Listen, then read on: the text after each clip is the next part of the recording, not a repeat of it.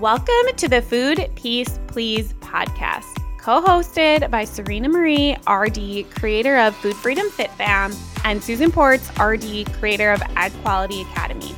Our joint mission is to empower women to embrace food freedom. We want women to realize that there's more to life than changing your body and counting your calories, macros, or points.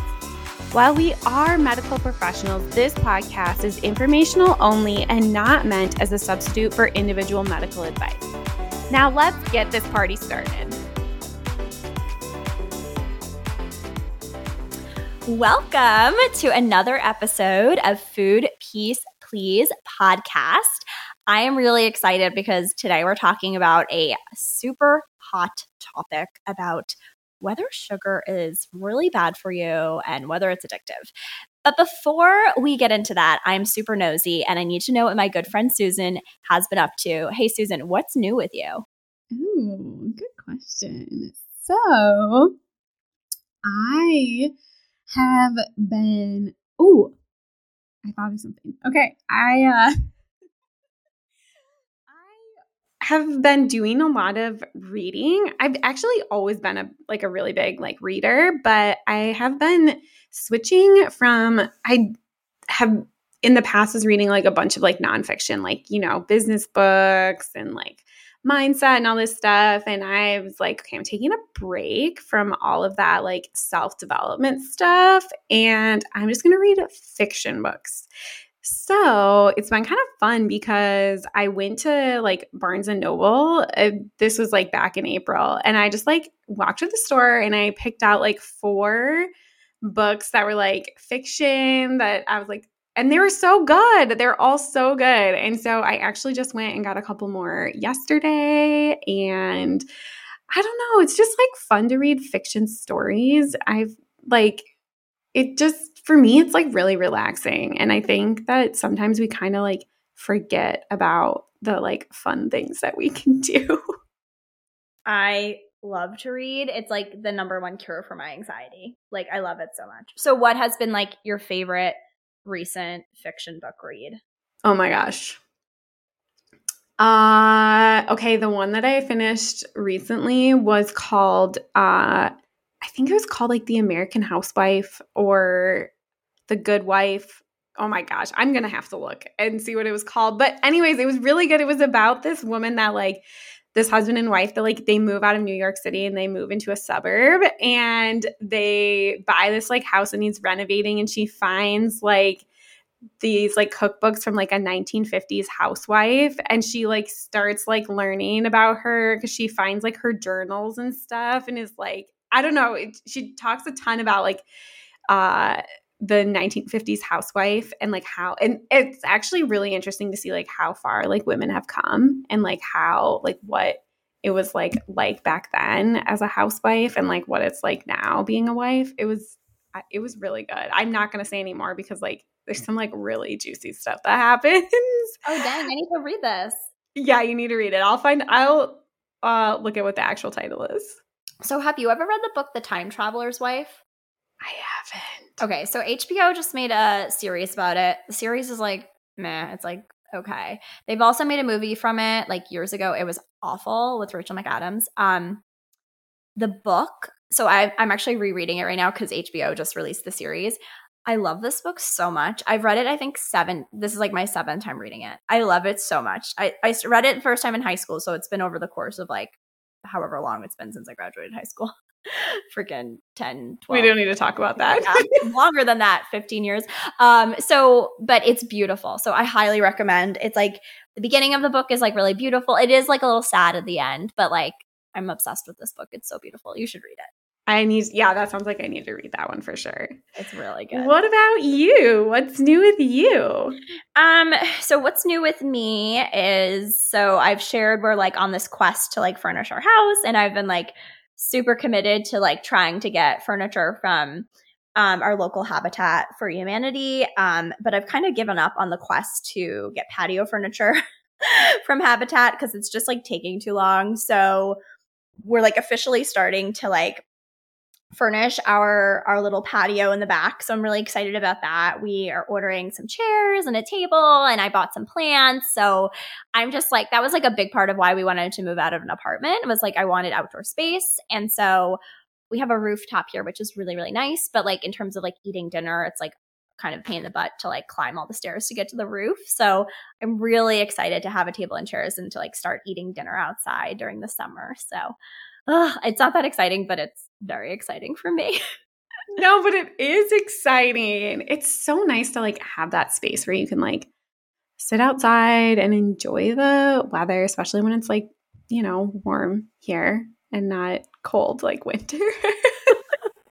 exactly. It's like we have a few months to like soak it in. So I'm super excited for that. Um, so yeah, you know, house is slowly but surely being furnished. We've been here a whole year, so it's like, uh, I don't know. It's coming along. I feel like it takes time.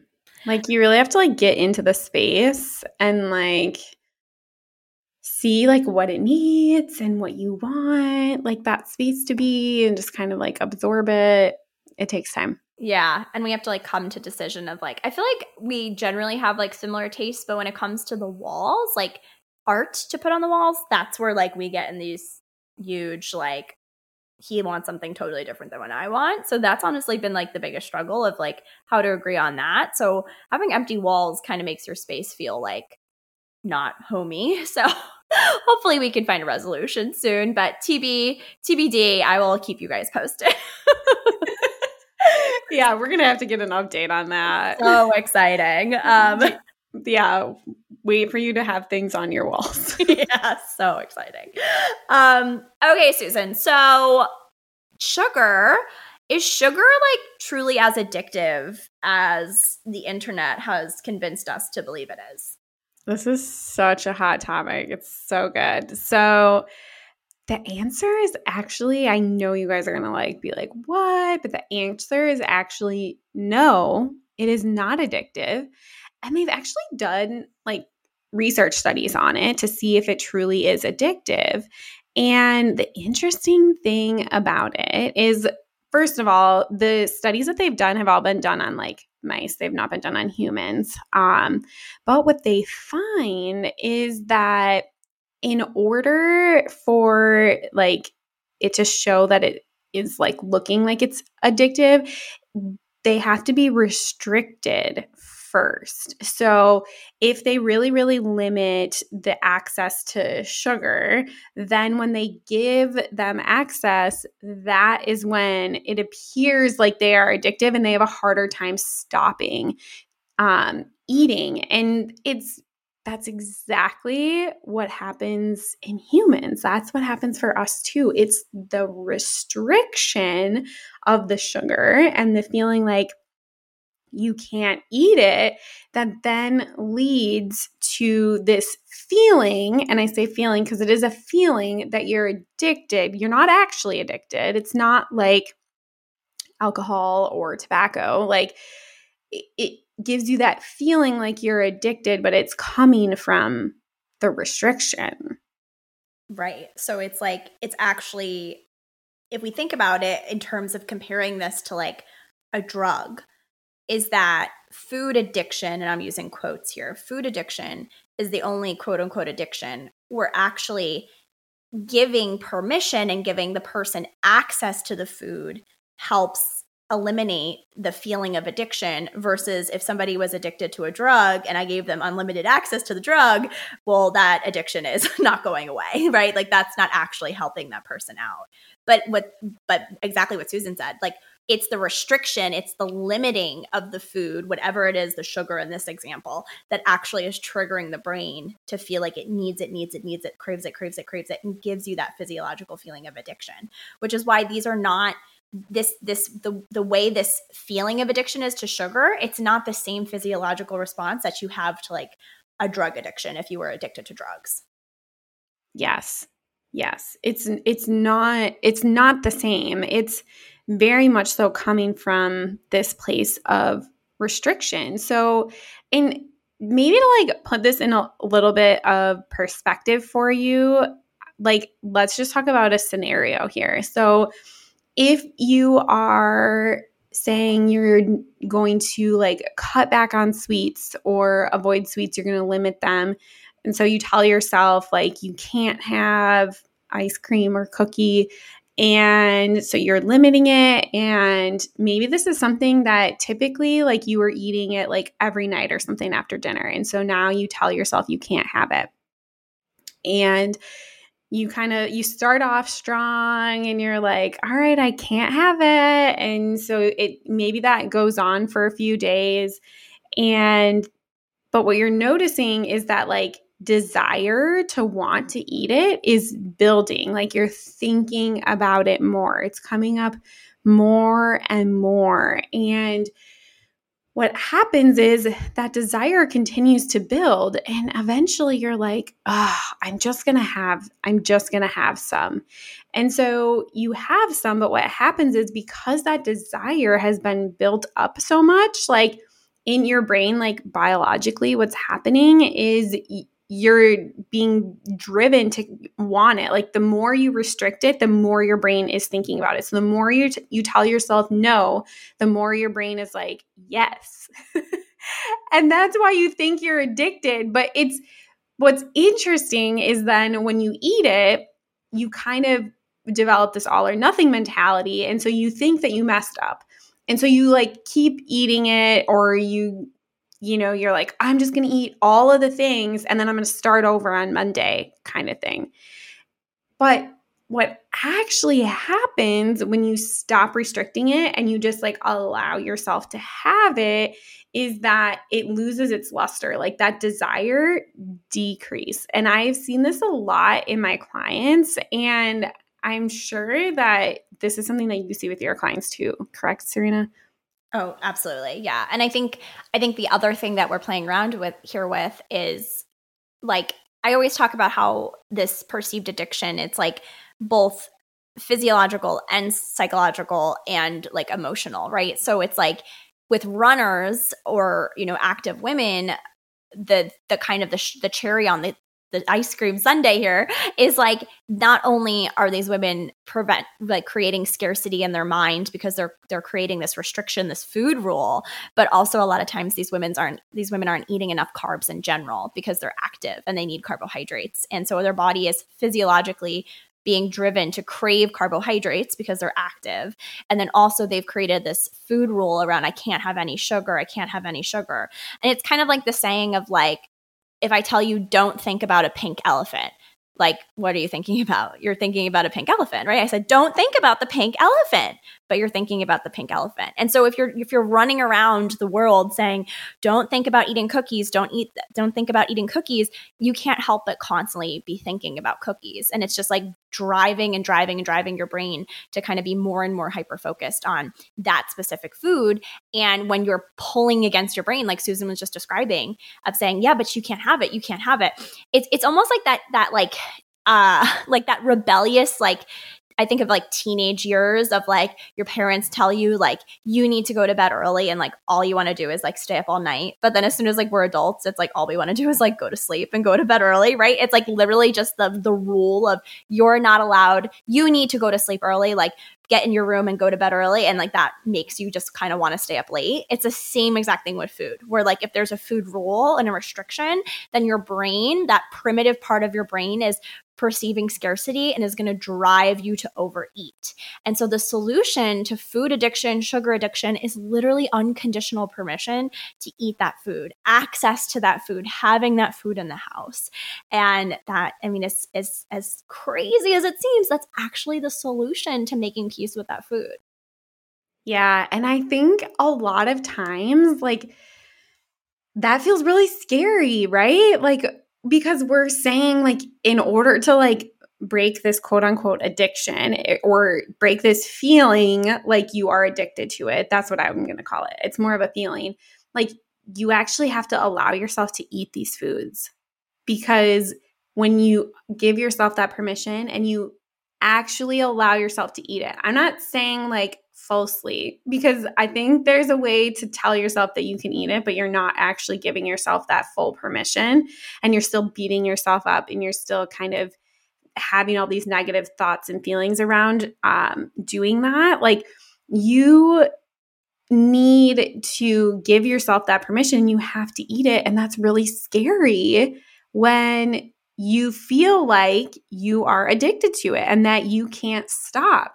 But I've seen this like a lot with my clients where when like okay i'm just thinking of one specific scenario where i had a client that was like um this actually while there was a scenario where like she just like felt very addicted to sweets and felt like like all could she could think about was carbs. And like when she started she couldn't stop and like all this stuff. And then we started just like practicing eating some of these things so for example like um i think maybe we like i don't know we went with like something that sounded good, like cheesecake or something.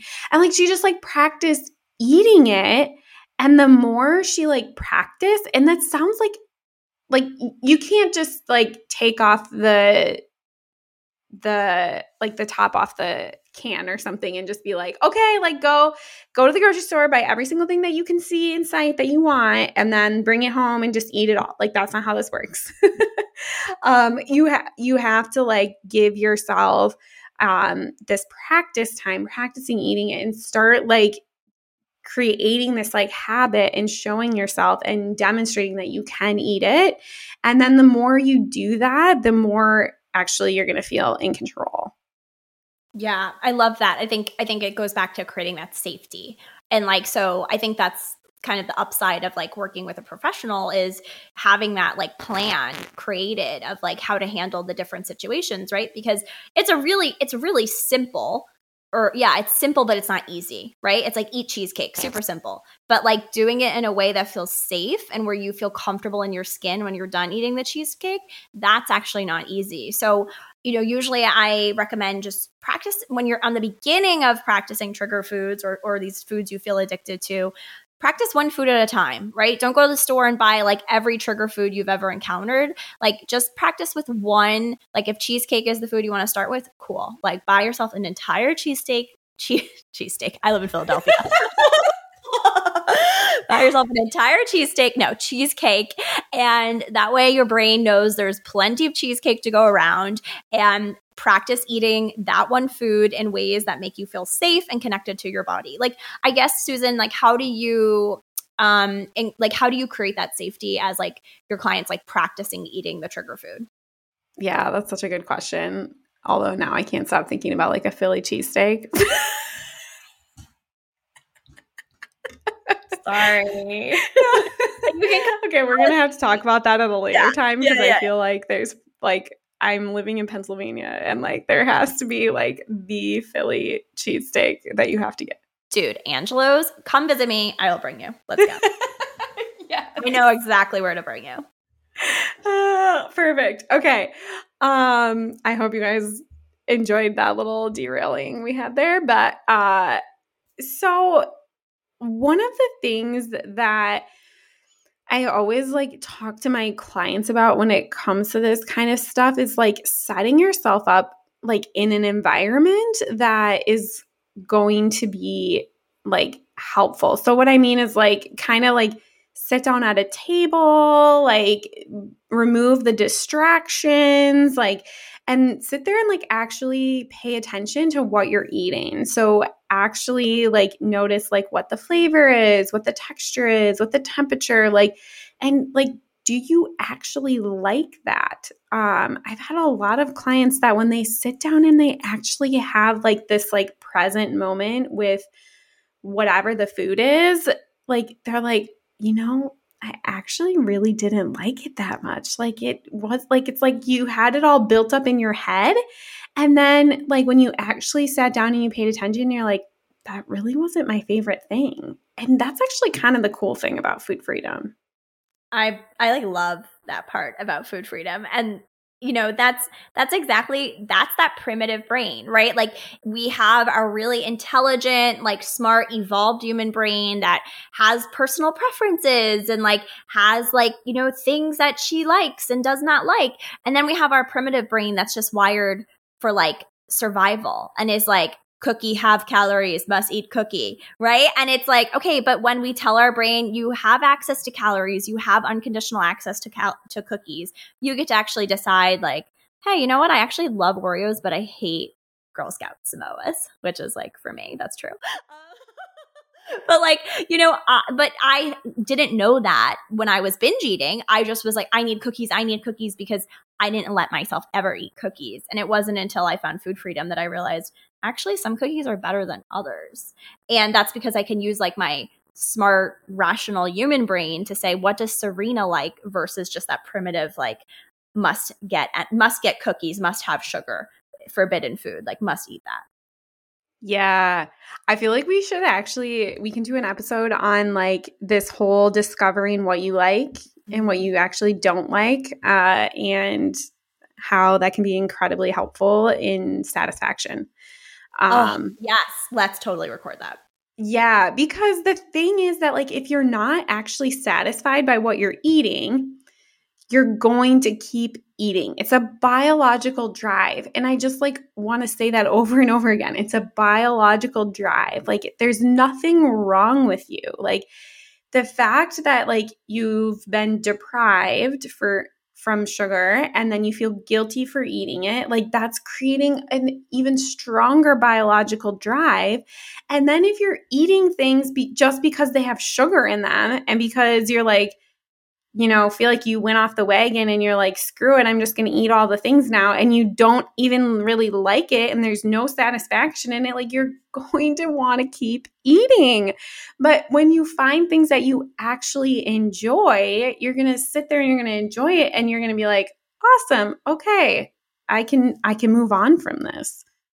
Yeah, I love that. Just like, and, and, and, and it's a way, it's really just a way this all goes back to like self compassion and kindness of like really honoring like you and your personal preferences versus just like eating food because food is there and like being driven by this primitive part of your brain. Like I love the idea of like sitting down to a meal and like I always tell my clients it's like getting a hug when you eat like the exact thing you were craving and it hit the spot and it was yummy and it and it filled you up to the perfect level of fullness. Like that is like such a beautiful way to say thank you to your body and to be kind to your body and to to create like a special moment for you and the food that you're enjoying. Yes. Yes. So I think what we're saying here is no, you're not addicted to sugar. However, creating this environment where you feel where you're restricting and you're not allowing it and you're creating this strong and stronger biological drive to eat it, like that's giving you the feeling that you are addicted. But the way to break through that is to create this full permission and allow yourself to do it, but doing it in a way that is going to create safety and comfort for you. We're not going to do it in a way that makes you feel uncomfortable. So, hopefully, that gives you a little bit more clarity on what's really going on with sugar. I love that. So if you try this out and you have a powerful aha moment, please tag us on Instagram. Please leave our podcast a review. It helps us so very much. We're really appreciative. And thanks for listening today. Thank you for joining us. If you are a female athlete looking to heal your relationship with your body, head to serenamarierd.com to download my free runner's guide to better body image. And if you're trying to conceive, head over to simplejoyfulnutrition.com to grab your free guide to get started boosting your egg quality.